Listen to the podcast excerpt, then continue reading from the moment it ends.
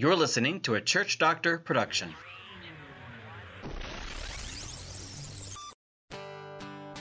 Welcome to Kent Hunter's Prescriptions from a Church Doctor, presented by Church Doctor Ministries. Welcome to the third episode of the movement of Christianity. Moving the movement.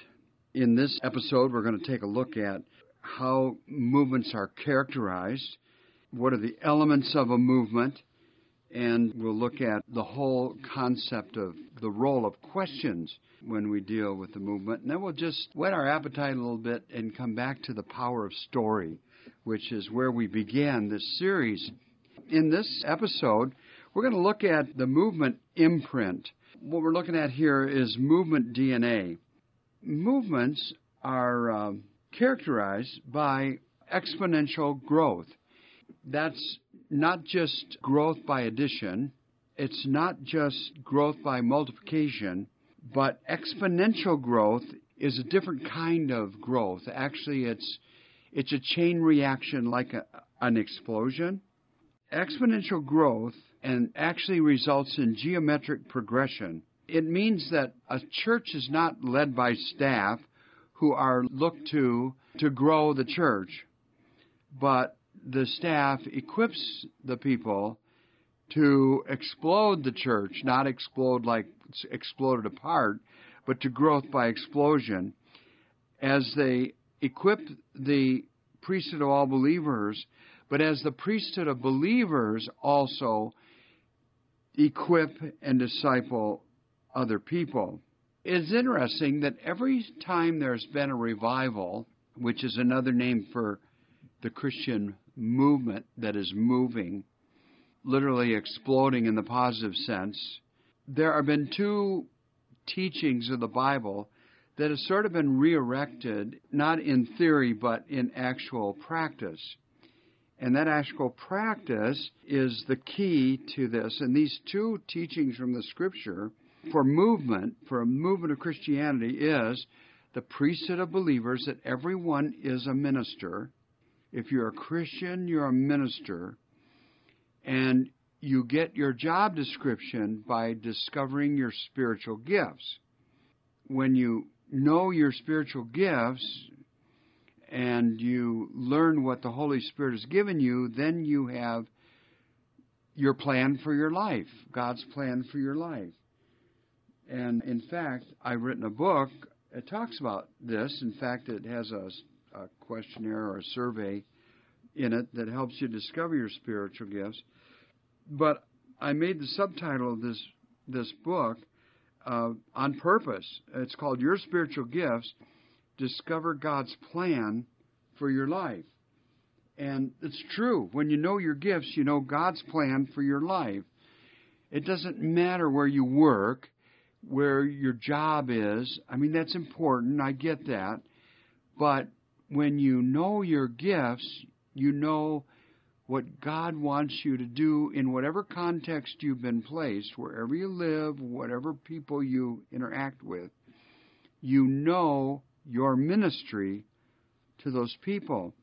And so geometric progression starts when people recognize that they are ministers and the church lifts them up as ministers, not members, and then helps people to discover, develop, and use their spiritual gifts. That's when geometric progression kicks in. Now, an example of geometric progression, and you may have heard me on another episode in another time, in another series of a podcast, talk about geometric progression, but I, this is one of my favorite understandings of, of geometric progression. I just want to share it. So let's take an 8.5 by 11 piece of paper, and, uh, you know, just a, a plain piece of paper, very thin, you know how thin piece of paper is.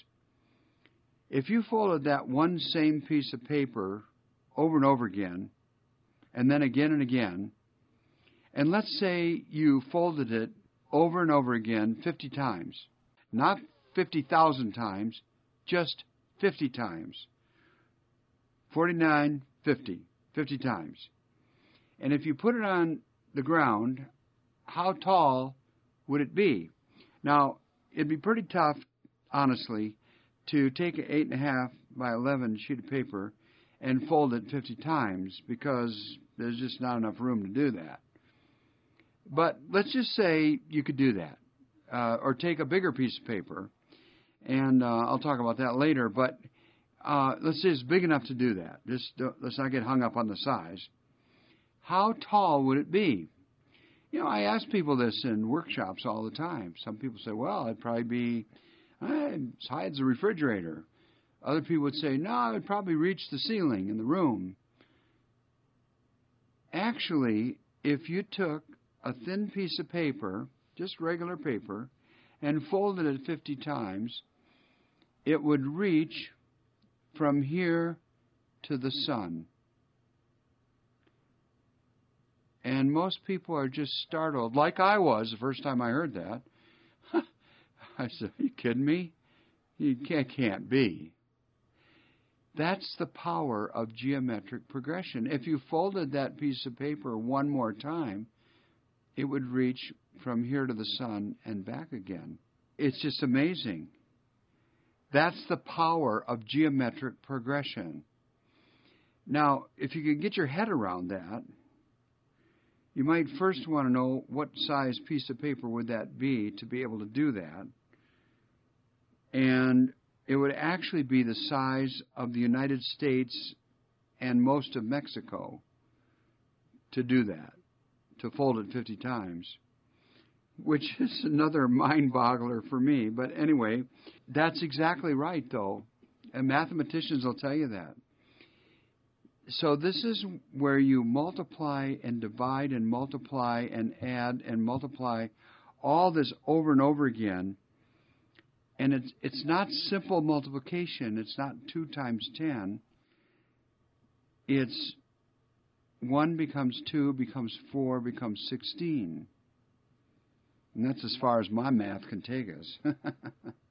but the truth is, this is the power of multiplication in geometric progression, and it is exactly the way the kingdom of God is supposed to grow. And wherever there's a revival, that's what's happening. And today there are revivals that are happening like that.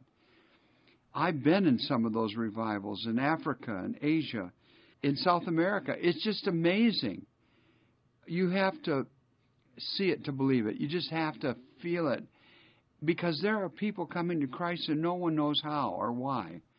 But it's because everyone is reaching everyone, and those people are reaching everyone, and it's just exploding across the landscape. And that, my friend, is the power of a movement. Not addition, not simple multiplication but compound multiplication. It's like compound interest. And the key to that is that everyone is a disciple who becomes a discipler of disciples who become disciplers who disciple others who become disciplers and so on and so forth. And that changes Christianity from your normal church or maybe your abnormal church, to the church that Jesus designed, a powerhouse of geometric progression. Now, the elements for this movement is changing the atmosphere.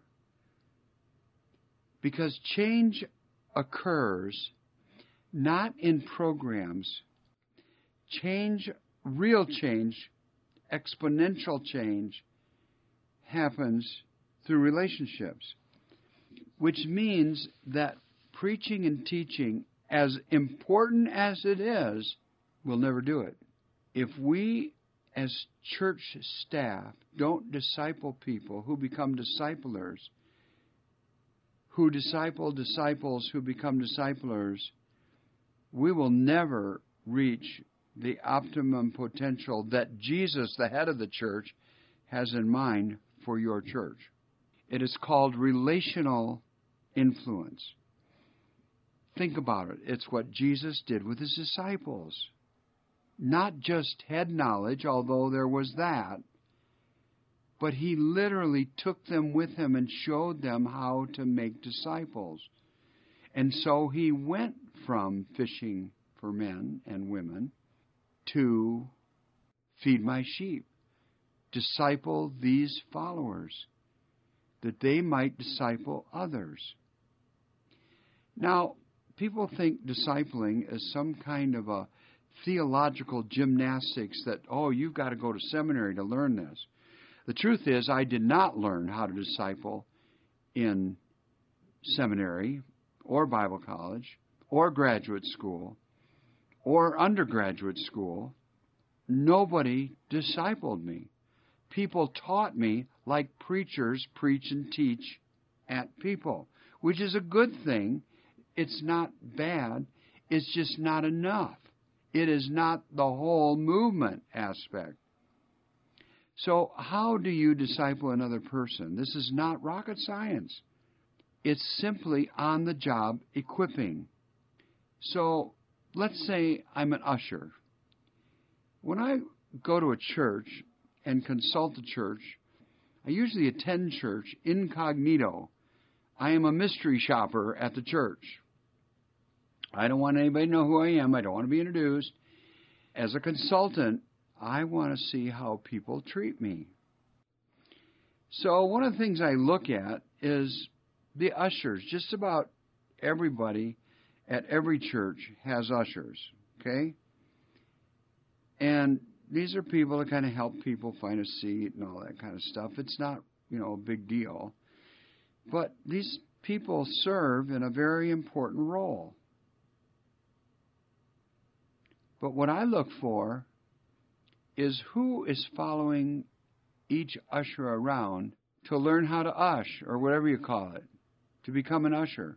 Who are they mentoring on the job? Who are they discipling to be an usher? I ask Sunday school teachers, what is your role as a Sunday school teacher? And they say, well, teach Sunday school, you know, isn't that like, you know, kind of understandable? Yeah, what else? I say, well, you know, prepare the lesson. Yeah, what else? And I go on with the what else thing until they're exhausted with answers. And I've done this with almost 1,600 churches. And every time I have someone who says, you know, I say, what do you do at the church? They say, I'm a Sunday school teacher. I, I ask them, what's your job description? What are you supposed to do as a Sunday school teacher? And what I'm looking for is, well, while I teach Sunday school, I'm supposed to be equipping another Sunday school teacher. I want you to know after 1,600 churches and over 78 denominations of churches, I have never had a Sunday school teacher, after I exhaust them with questions, tell me one of my main jobs is as I teach Sunday school to look for and equip another Sunday school teacher. So, how does this discipling happen? Well, it's so simple. Any sixth grader could figure this out. What did Jesus do? First of all, the invitation. Come follow me. Come follow me while I do my ushering job. Would you just hang out with me? Follow me around. I'd like to show you the ropes. Come follow me when I teach Sunday school. Come follow me when I go to the hospital and minister to someone. Come follow me while I go share my faith with an unchurched person. And multiply that times every single thing that a church does. Come along with me. Basically, I've been discipled to do this. See, it has to start with me. It has to start with staff discipling a few who then understand that they're disciplers. That's the way the movement begins. Come follow me. Come hang out with me. The second step is I do, you watch. I don't want you to do anything, just follow me around. Then, hey, you followed me around for a while. Go to step three. I do. I'll give you a little part to help. I do, you help.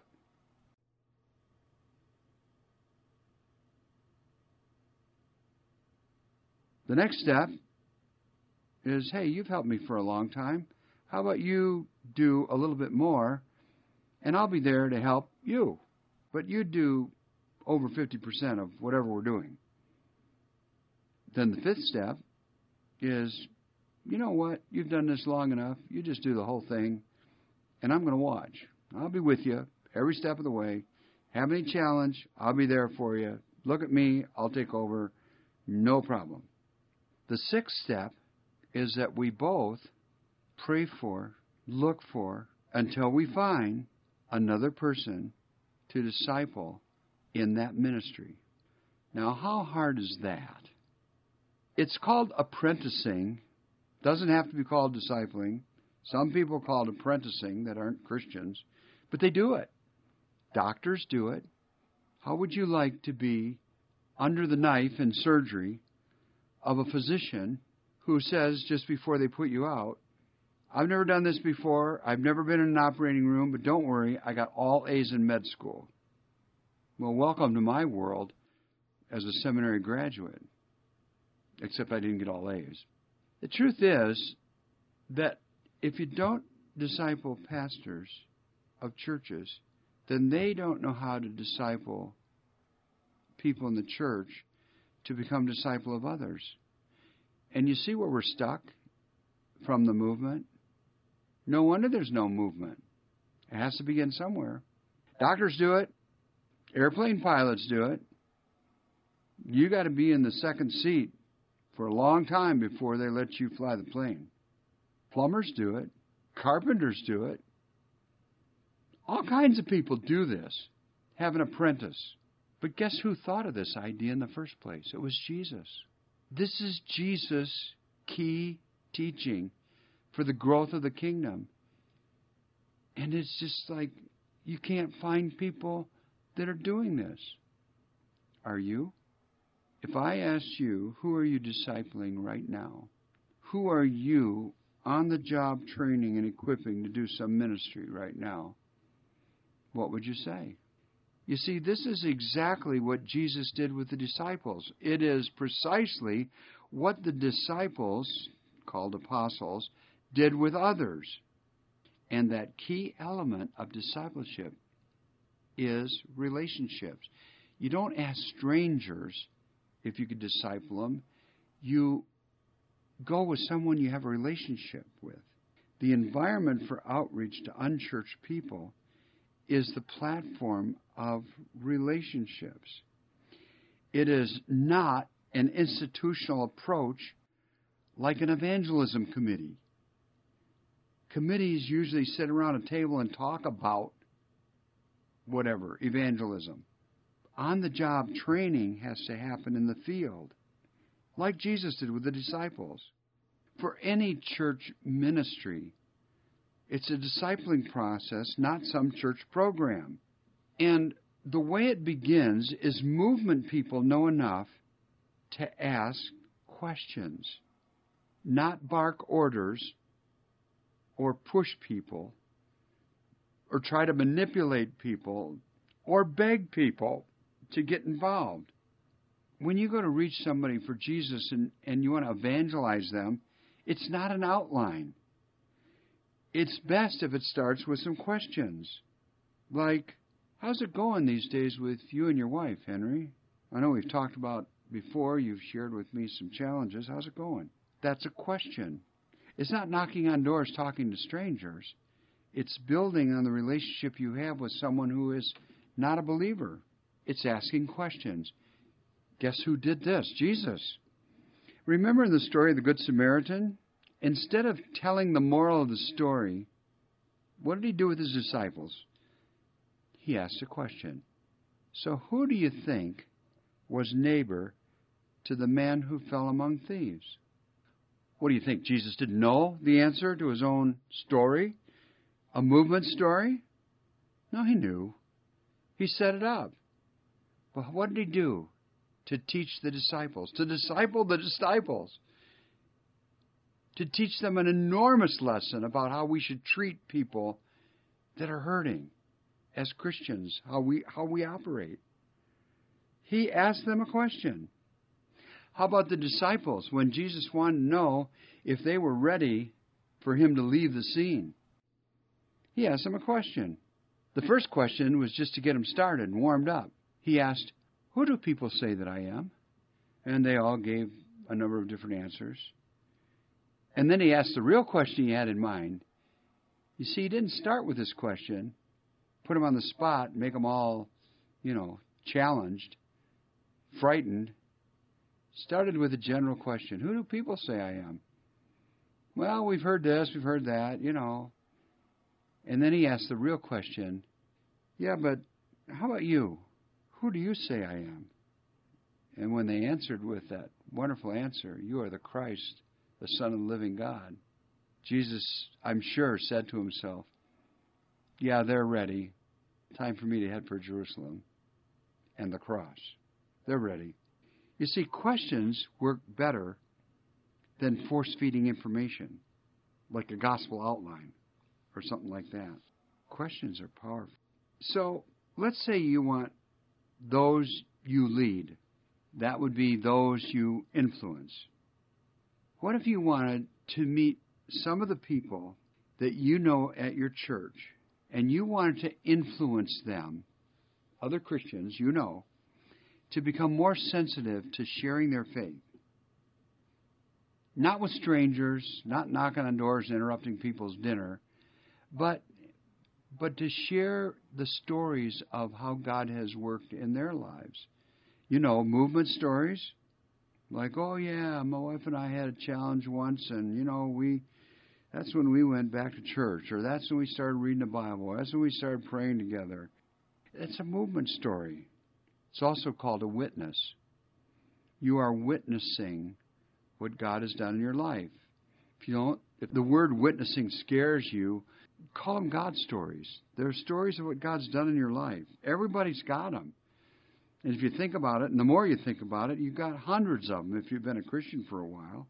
So you start by asking questions, not with strangers, but those who are far from God in your own social network your friends, relatives, fellow workers, wherever you work, your neighbors, or people where you go to school, if you go to school. Those are people that are on your phone. They're on your contact list in your phone. You carry your social network in your pocket every day. You look at that list and you decide who is not a Christian, who shows no evidence of being a Christ follower. They're not in church ever. They don't even go Christmas, Easter. They don't show any signs of being a Christian. And what if you put their names on a piece of paper and you prayed for them every single day that God would reach them? And you fully understand that if God answers your prayer, and He wants to answer your prayer, He might answer it by putting you in an opportunity to share your God stories with them. When they bring up a challenge in their life, and you have had that similar challenge, and you know that you know that you know that God did something in your life and you grew closer to Him, and that made all the difference in your own God story. That's what being a witness is all about, just sharing your story. You were there, it happened to you, you share the story, and you give the credit to God. You see, if you spout Bible passages, a person can argue with you. But they might say, well, you know, that's true for you, but that's not true for me. But if it happened in your life and you experienced it, guess what? they can't question that. They're not going to question that. Because you have a relationship.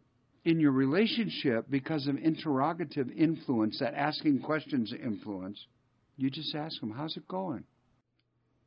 How's it going with you and your wife? We talked about that once over lunch at work, Joe. How's it going now? Or somebody shares a tragedy in their life, in their family. Oh, I'm sorry to hear that. How do you feel about that? Just questions. How's it going? How's life?